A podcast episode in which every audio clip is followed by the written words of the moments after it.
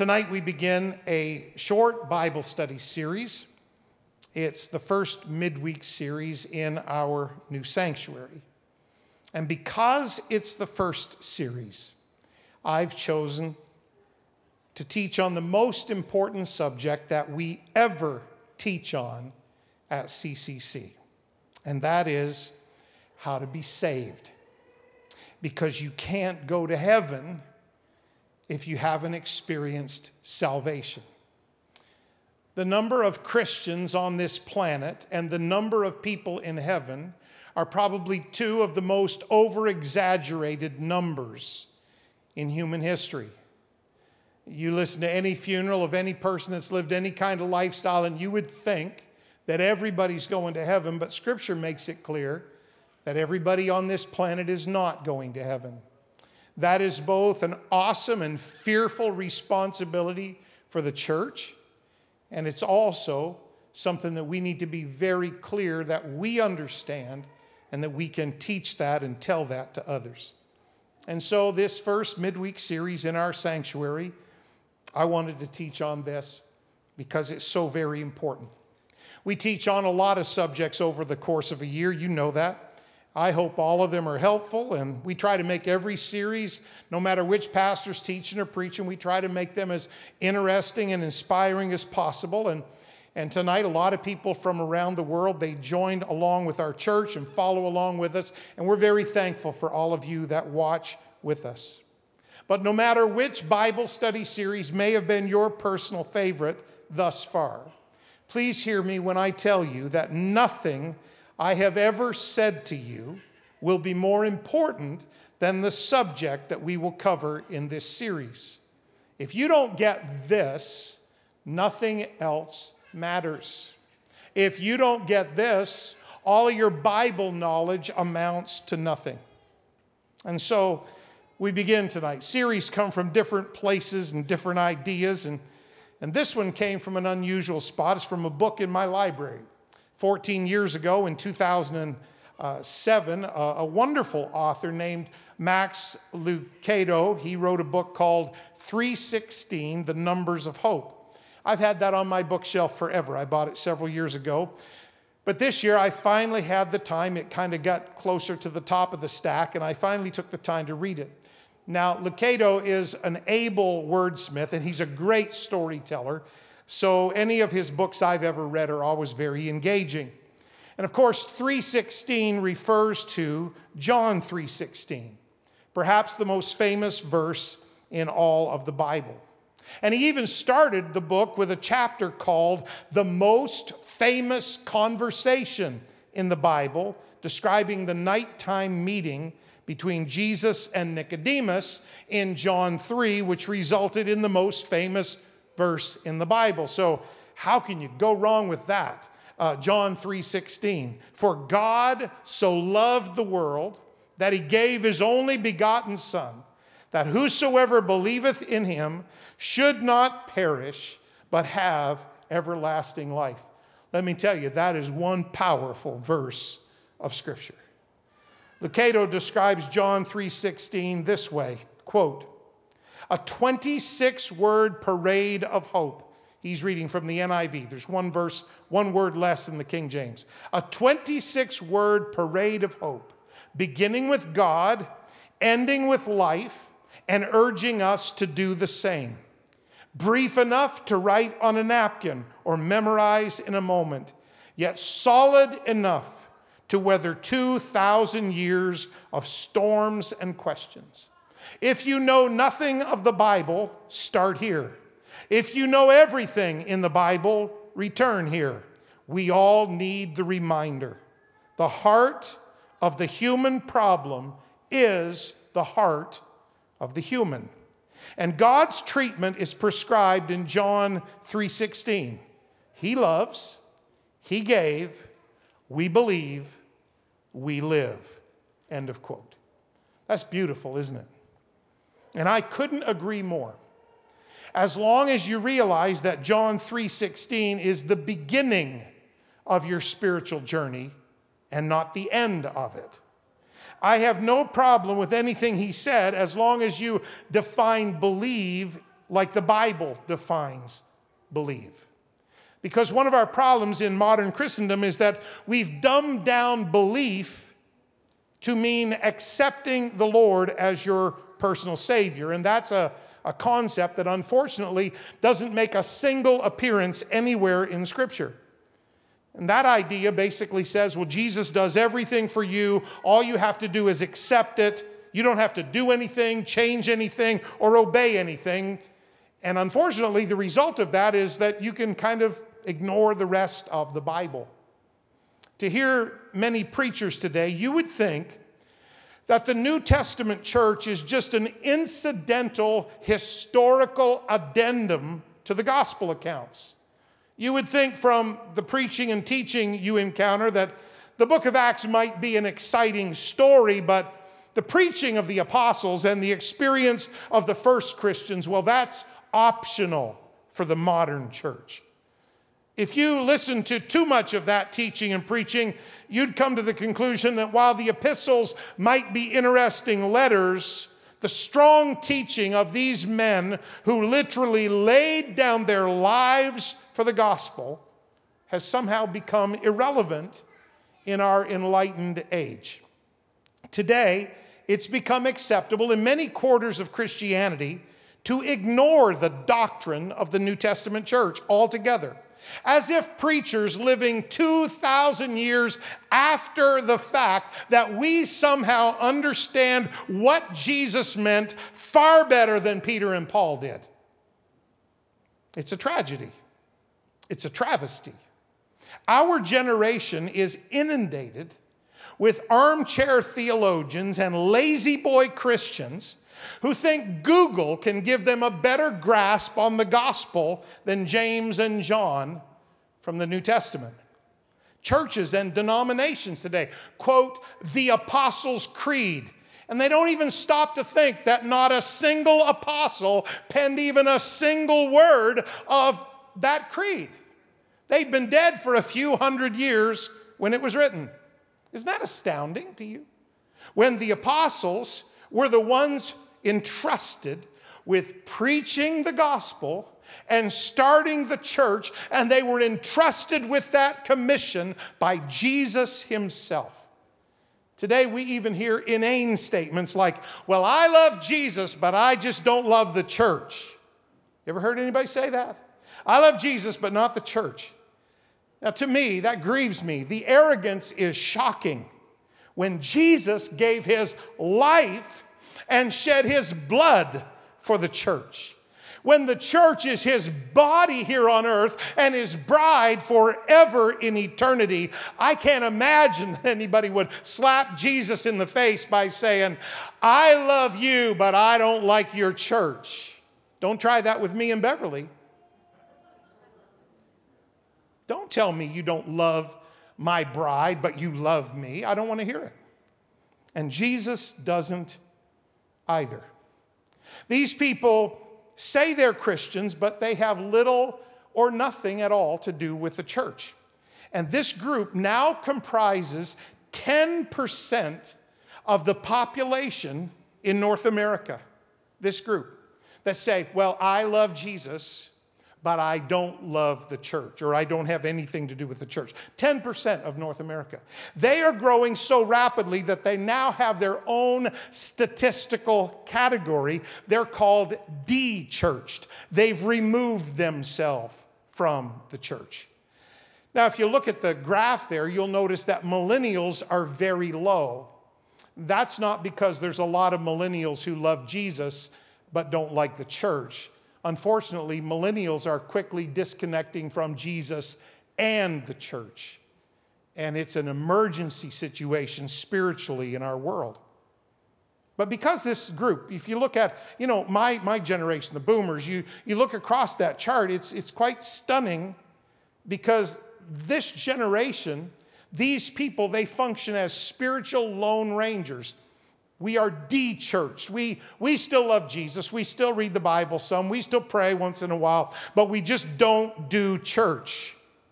And because they function as spiritual lone rangers, they are quickly reverting not from not to de-churched, but to unchurched. Barna reports that the number of practicing Christians in North America has dropped more than 50% in the last 20 years since the year 2000. In other words, if your idea is, I love Jesus, but not the church, that philosophy is one of the quickest ways to ensure you will forfeit your Christian faith altogether. So I come to this pulpit in this beautiful sanctuary to look at all you wonderful people and tell you that church has never been more important. I'm not even talking about the building, I'm thankful for that. But, church, your relationship with the body of Christ has never been more important. Now, this next part may be a little emotionally jarring because it doesn't sound at all like most of the preaching or teaching that you hear today. But I want you to listen closely to this final tearful warning from the Apostle Paul to the elders of Ephesus. He knows he's probably going to be arrested on his next journey. He knows that if that happens, it will result in death. He knows that this is probably the last time he'll see his friends and these wonderful people in God's church and here's what he says Wherefore, I take you to record this day that I am pure from the blood of all men. Why are you pure from the blood of all men? Why don't you have anybody's blood on your hands? Why don't you bear any responsibility for them? Paul, here's why. For I have not shunned to declare unto you all the counsel of God. I told you everything that God said, not just the part you wanted to hear, not just the part that made you feel good. I shared with you all the counsel of God. And so he says to these elders, he's leaving the church in their hands, and he says, Take heed therefore unto yourselves and to all the flock over the which the Holy Ghost hath made you overseers, to feed the church of God, which he hath purchased with his own blood. I don't know about you, but that last phrase of that verse still stops me. It still stuns me a little that I get the privilege of being part of the only thing on this planet that cost heaven the blood of God's Son. There's not a building, there's not a wonder of the world, there's not any important person on this planet that's that expensive or that dear to heaven. But you and I have the beautiful privilege of being part of the church, which is purchased with the blood of God. So when I look at the church, I know we're just human. I know when, when you got humans, you got opinions, and where you got opinions, you usually got problems. Doesn't happen here, but think of all those other poor churches where it happens.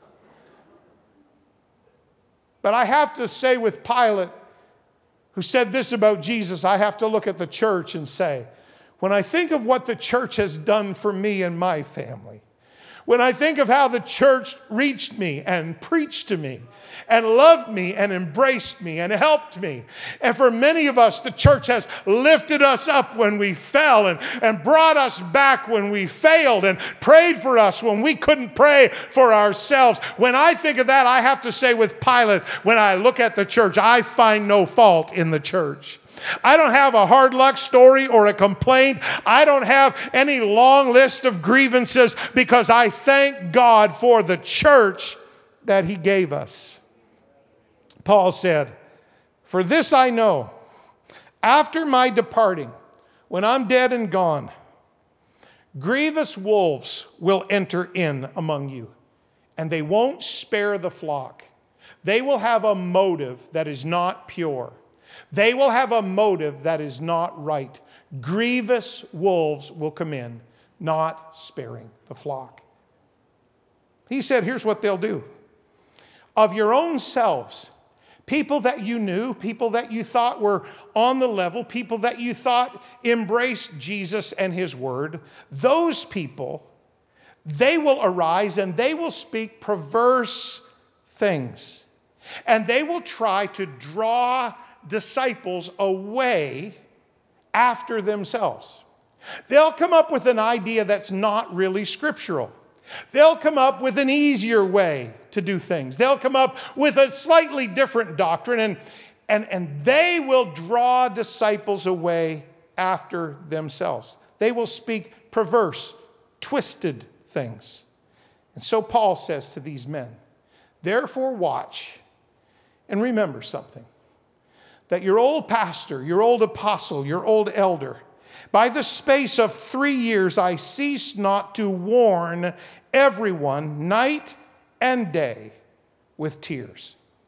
To which I say, and I know I'm addressing more than the people in the building tonight, if you're watching online, you need to thank God if you've got a church and if you've got a preacher that doesn't just go with the flow or go with what's easy or go with just whatever everybody accepts, but if he actually looks into the Word of God and declares the Word of God to you, you have one of the greatest privileges on this planet because you have a man of God or a woman of God that loves you enough to tell you the truth from the Word of God. Now, I prayed, I asked the Lord not to let me say anything out of line, guard my mouth that's a big job, even for the Lord. I want to say everything needs to be said and not say anything that doesn't need to be said. But we live in a strange era, theologically speaking. The main value of today's culture is supposed to be tolerance of other viewpoints. And that idea has certainly influenced the church world. The dictionary defines tolerance as respect for opinions, beliefs, and practices that differ from one's own. So, Christians, we ought to be tolerant. We should have respect for opinions and beliefs and practices that differ from our own. If you get into arguments with people about the Bible, you're not helping them see the truth of the Bible. If you blast people and bash them over the head with the doctrine that you say you love, you don't love it enough to want them to have it because you're chasing them away with it. And so we should have tolerance.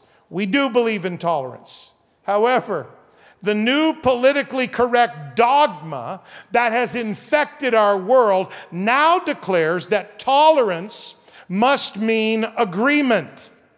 So then, if you don't agree with everything they want, they can then brand you as intolerant, harmful, dangerous, worthy of disdain or censure or even persecution. And tragically, that idea that everybody has to agree and everybody has to conform, that idea has infected the church world.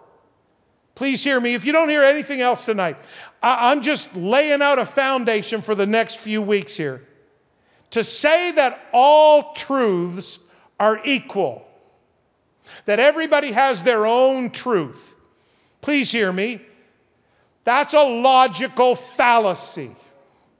Two plus two can't equal four and equal five at the same time. Either reincarnation is true or once you die and after death the judgment is true. They are mutually exclusive. All truths are not equal. One is right and one is wrong. You better know why you believe what you believe. You better have confidence in the Word of God. But here's our challenge I'm not even talking about all those other religions. Even major Christian denominations teach vastly different ideas about the creeds, about the inerrancy of Scripture, about the method of baptism, the reality of the Holy Ghost, the authority of the Pope, the nature of the Virgin Mary, predestination, eternal security, faith and works, justification and sanctification, and the plan of salvation itself. There are so many different opinions and doctrines and ideas that it's a theological and logical nightmare. They contradict each other on so many points, they can't all be right. That's a logical fallacy. And so, if you think I'm coming to the pulpit to bash somebody else that disagrees with what we believe, you're sorely mistaken. We love everybody enough to stand in this pulpit and preach the truth of God's word. We don't try to control anybody, manipulate anybody, force anybody, shame anybody, guilt anybody. And if you do that, stop it in Jesus' name. You're not helping. But what we do is we love this, we believe this, we teach this, we preach this, and we live this most of all. Because truth is important, truth is critical. So, in the Christian world today, they've come up with a unique solution for this logical fallacy, for this theological ball of opinions. Here's their solution let's just ignore the inconsistencies and promote unity over theology, and let's dumb down doctrine to the lowest possible common denominator. You've probably heard their mantra Let's just love Jesus and forget doctrine because we're all going to the same place anyway. And I've never done this, but every time I hear that, I just want to stand up and go, eh, wrong answer. Because it's a logical fallacy, it's a theological conundrum. Forget doctrine? Really? The apostles would have had just a little bit of a problem with that.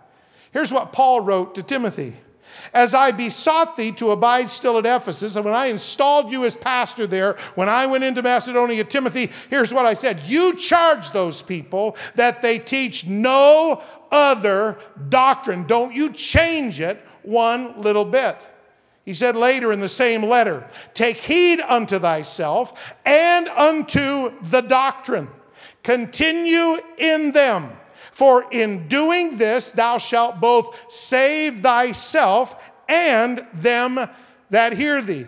Raymond, you better preach apostolic doctrine because apostolic doctrine is the only thing that's going to save you and save those people that have honored you and privileged you to talk to them every week. So you better not stray from it. He wrote to another young protege named Titus. He said, holding fast the faithful word as he hath been taught.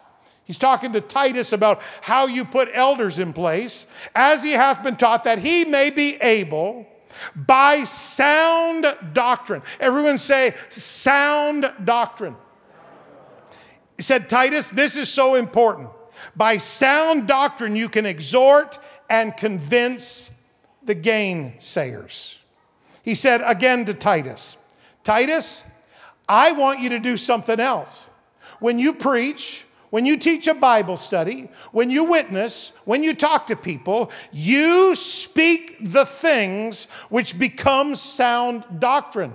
Don't you be chasing any of these theories. Don't you be chasing any of these ideas because you could put something in their mind that's a little seed that bears false doctrine and takes them off course. So you only speak to them things that will grow up in their lives into sound doctrine. And finally, in the book of Romans, Paul says, Now I beseech you, brethren, I want you to mark them which cause divisions and offenses. Now, if you're not careful reading that, you'll miss it. Because a lot of people today say that if you stand up for doctrine, you're causing division. If you stand up for truth, you're causing an offense. It's not what he's saying. In fact, he's saying the opposite. He said, I beg you, brethren, I beseech you, mark those people that cause divisions and offenses contrary to the doctrine which you have learned and avoid them. Don't let them be speaking into your life. Don't let them be impacting your opinion. They are creating division not by standing there not by standing up for doctrine. That's not what creates division. It's when you let doctrine go. It's when you act contrary to the doctrine you've been taught. That's when you're causing division. So the apostles are pretty serious about this. Now let me just talk to you. It's just us. Few hundred thousand friends on the internet. Hi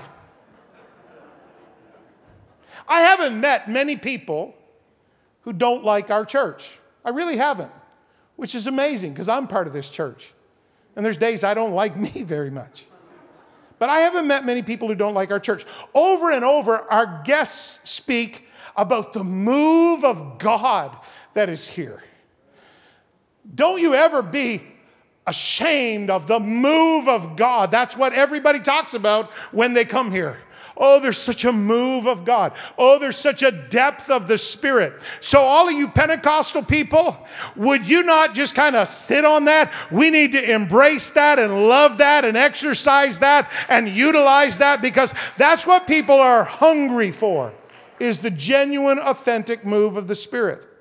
But here's the thing while they sense what is different, many of them can't put their finger on why it is different. Let me answer that in one word. Here's what is different and why it is different. One word doctrine. You say, really? Doctrine? Yeah. We teach what the New Testament church taught we try to do what the New Testament church did, and that's why we get to experience what the New Testament church experienced. So, yes, if you want to know the difference, the difference is Bible doctrine. Now, here's an Old Testament verse for you. In Deuteronomy, God spoke, He said, My doctrine shall drop as the rain my speech shall distill as the dew, as the small rain upon the tender herb, and as the showers upon the grass. In other words, God's saying, Bible doctrine is heaven sent teaching. That's what doctrine is. It's not dead, dry, dull, and boring. Doctrine is heaven sent teaching. It's like a rain that brings revival and refreshing and restoration. You can't have a real, biblical, genuine, authentic move of God unless you've got Bible doctrine in the mix there somewhere. Now, we sometimes get emails. Does anybody here get emails? I bet you don't get as many as I get. We sometimes get emails from people who say, I would love to come to your church if you would change. Honest. They do. Before they ever show up, I would love to come to your church if you would just change. it's like saying, I would love to come visit your house if you would just paint the siding and build a garage. If you would just drop your apostolic doctrine and your Pentecostal distinctives, I'd come. That happens all the time. In fact, I got another email just this week from a person who wants me to state that obeying Acts 2:38 isn't mandatory. And if I state that obeying Acts 2:38 isn't mandatory, then they might start attending CCC. Unfortunately, I was preparing for this series at the time. Oops. So I had my answer ready. I had to dial it back and down a few times. But I said with as much, and this is email, and so it sounds a little more blunt than it is because it was longer than this. But I, I, I, said with as much gentleness as I could, you're looking for a church to interpret the Bible in accordance with what you believe. Unfortunately, we're not that kind of church. However, there are other groups, some in town, they, they adapt their doctrines over time in an attempt to accommodate all those that wish to attend. And perhaps one of them would be more acceptable to you. But again, CCC is not that kind of church. And here's what I said you're welcome to come as you are, but we're going to remain as we are. No amount of argument will change that. The message the apostles preached is too important. The salvation Jesus paid for is too precious. The experience we have is too wonderful. And eternity is far too long to get it wrong. And, and that's it. I'm not trying to be mean or cantankerous or argumentative. I'm just trying to say we like this book of Acts experience. No, we, that's not true. We love this book of Acts experience. It has changed our lives. For many of us, it has totally renovated our families. And, and we now see the benefit just in this church of one generation teaching another generation, teaching another generation. And we watch the difference when your kids grow up and they know something about apostolic truth. It's amazing. It's amazing. 316, the numbers of hope. That was the book that kind of got this series started. And yes, they are. 316, John 316, that's the numbers of hope. Hope is powerful. And in scripture, hope means a confident expectation. Unlike in the world, where hope is often accompanied by doubt, we say, Well, I hope it doesn't rain tomorrow. You just put your hope together with doubt. That's the world. But in Scripture, our hope is secure in Jesus because He never changes. There's no doubt associated with Him. Unlike in the world, where hope is sometimes followed by the word so. You know, you say, Will I go to heaven? Well, I hope so. You see, we're always adding doubt into hope in the world. But in the scripture, we can look into the future and into eternity with confidence in God and total, absolute confidence in the promise of His word. But here's the catch that only works if we have obeyed His word. It's not just if we know about His Word or we've heard some intellectually stimulating dialogue about His Word or we've heard some engaging, creative teaching about His Word. No, it's only if we've obeyed His Word. I'm not just playing with semantics here. I'm not just picking at the words. I, I actually enjoyed the little book. God has made a way for us to be saved and the message of John 3:16, that is the hope of the world. Because if God had never loved, and if God had never given, and if God had never come to this earth, we would have no opportunity to believe or to live. But please hear me, I'm almost finished. Hope doesn't accomplish much unless that hope leads you to help. Help means to provide what is necessary, to render assistance, to contribute strength, to bring deliverance, to rescue, to save. So there's more to the Bible than 316. There's also 238, the numbers of help. On the first day of church history, after the first sermon of church history, Peter gave the first altar call of church history. He had preached about the death, burial, and resurrection of Jesus. He had shared the hope of John 3:16. But you see these people like you and me, they were sinners and in their case, they had actually been responsible for crucifying Jesus. So, yes, they needed hope, but they also needed help. And that's what they asked for. They'd already been told about the hope, but now they ask for help.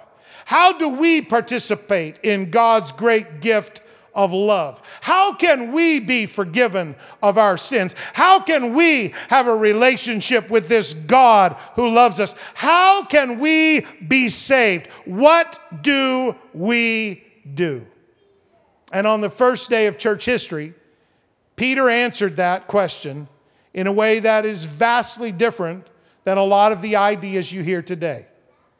Here's the setting. He is not being kind and gentle. He is preaching. Therefore, he's probably got his finger going at him. Therefore, let all the house of Israel know assuredly that God hath made this same Jesus, whom you have crucified, he made him Lord and Christ. Now, when they heard this, they were pricked in their heart, they were convicted. And they said to Peter and to the rest of the apostles, Here it is How do we get some help? How you've preached to us about what God did, but but now how do we respond? What should we do? Men and brethren, what shall we do? And here's 238. Then Peter said unto them, Repent and be baptized, every one of you, in the name of Jesus Christ for the remission of sins, and ye shall receive the gift of the Holy Ghost. So, so right there, you see the setup. Peter says, You're the sinners, you're in trouble with God.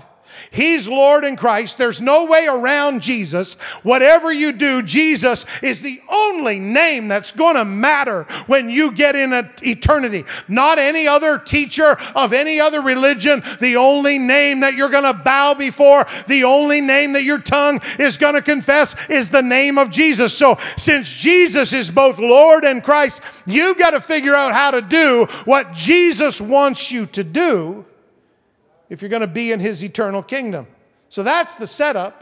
And then Peter gives the answer, the solution. Here's what you do you repent, you get baptized, and God fills you with the Holy Ghost. If you'll do what you can do, God will do what only He can do. And then he gives the punchline because it wasn't just for 2,000 years ago. I had a preacher sitting with, lunch, with me at lunch one time, a few years back. It happened in this city, actually. And he looked at me and he said, Well, yeah, that's what Peter said that day. But if they'd asked him the following week, he might have said something different. If they'd asked him two months later or a year later, he'd have probably given them a different way. I don't believe that for one split second because I'm dealing with the Word of God and I'm dealing with the doctrine that was good enough for the first century church and the writers of the epistles. And so I don't have any authority and I don't have the gall to change that and tell you, sweet people, something different. It's still the same 2,000 years later as it was on the day of Pentecost. So here's the good news though. Although that was the solution and it was given on that day, it carries on from generation to generation. For the promise is unto you, that's all the people standing there, and to your children, that's all their kids. But then he jumps the traces because what he just said was you, Jewish people, and your kids, Jewish people. But Peter, the spirit of prophecy hit him, and he said, It's going to happen for all that are afar off, even as many as the Lord our God shall call. And I would add a P.S., even some people in Fredericton in the year of our Lord 2021, there's going to be some people that love it, that embrace it, that obey it, and that experience it, and that is 238. I'm glad it's still open today if you want the hope of John 3:16, you will need the help of Acts 2:38. And in this series, we're going to examine exactly what the first century church taught about salvation. Because there is no more important subject in the Bible. There is no more important decision that you must make for eternity only you can make the choice to experience it for yourself. We are going to love everybody, even if they disagree with us. We're going to love people that don't even know Jesus and don't even like Jesus, don't even believe in Jesus. We're going to love them anyway. We're going to reach for everybody we possibly can reach for. But at the end of the day, when it all comes down, and, church, when somebody says, What do I need to do to have a relationship with God? That is not the moment to fumble the ball and mumble the answer and give them some kind of discount, easy on the emotions version with all the love you could possibly have in your heart and with all the concern for them that you could possibly have. That's the moment to say, Here's what they did in the first century. Here's what the first Christians did.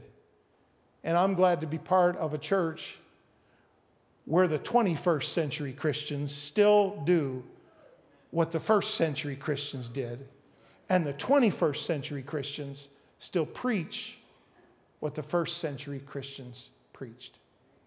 That's what this series is about. I'm excited about it. I hope you'll come back.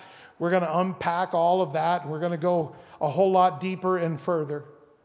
But tonight, as I sat down to prepare this, I was just pushed totally off course. Look at this. I wanted to show you some charts and scriptures flying everywhere and but the Lord just said, "We got an issue." Because there's so many conflicting messages floating around. It's possible even for the very elect to be deceived in the last of the last days. So before you dive into it, Raymond, just pause to say there's a whole lot of conflicting opinions and ideas. And we've got to decide whether we believe this or whether we just kind of accommodate everything, every idea, every doctrine. As for me and my house, it's this all the way, 100% all the way. And so, with the help of the Lord, I'm going to try to unpack that over the next few weeks, and I hope you can be here. You do not have to wait till the end of this series to experience any of that. How stupid would that be? If you'd like to be baptized in Jesus' name, they tell me, Pastor Jack said, we're missing a part on the baptistry. Apostolic Church, missing a part on the baptistry. That ain't good. But we've got a river just down over the hill if you'd like to be baptized in Jesus' name, you do not have to wait because it's that important. If you need to repent of your sins, we'll talk about that a little bit next week, but you can ask God for forgiveness of your sins anytime. You don't have to wait for the end of a sermon. You don't have to wait for a particular emotion. You don't have to wait for any of that. Just obey the scripture. There's nothing more important than that. Could I pray for you? Would you lift up your hands and would you just pray with me? Lord Jesus, I'm so grateful for these people that have given me kind attention tonight. I'm so thankful for a church that does believe this and does preach this and practice this. Lord God, that's a heavy and weighty responsibility. We've got a city with people that don't know you. We've got a people, we've got people in this city that have never been inside the door of any kind of church. Jesus, there's a message that you've given us, you've entrusted it to us. Help us to be good stewards of that message. Help us to realize it's not just for the preacher on Sunday in the building behind the pulpit, but it's for every one of us to do what you commissioned us to do to go and be witnesses. Jesus, there are people here sitting under the sound of my voice that there are souls waiting on their witness. There are souls waiting on their testimony.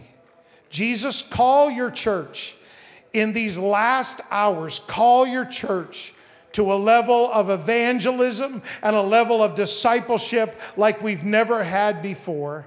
I pray it in your name, Jesus. And I thank you for the message of the new birth. I thank you for the experience of the book of Acts. Jesus, we give you great glory and great honor and great praise tonight because out of 7.9 billion people, we have the honor and the great privilege of knowing your truth and experiencing it for ourselves. Go with us and use us to be your church this week in Jesus' name. Everybody said, Amen. Thank you for being part of Bible study tonight. Could we close this service with one last great praise to the Lord for the power of His Word? I am so thankful for the scripture and the authority of the Bible and the experience that we get to enjoy. There's nothing else like it anywhere on this planet. It is Christ in you, the hope of glory. It is the earnest of your inheritance. Do you understand? If you're filled with the Holy Ghost, the same Spirit that raised Christ from the dead, it dwells in you right now. It quickens your mortal body right now. What an experience! Hallelujah. Thank you, Jesus. Oh, thank you, Jesus. Well, that felt really good. Why don't we just all stand and we'll do it one more time? Then we can spin around and head out of here. But Jesus is worthy of your praise. This so great salvation. That's what the Bible says about it. So great salvation. It is joy unspeakable and full of glory that we have in our lives. Oh, thank you, Jesus. Oh, thank you, Jesus. I worship you, God. I love you, Jesus. I love you, Jesus. My goodness. what an honor, what a privilege it is to teach you. Somebody say, seven on Friday is prayer.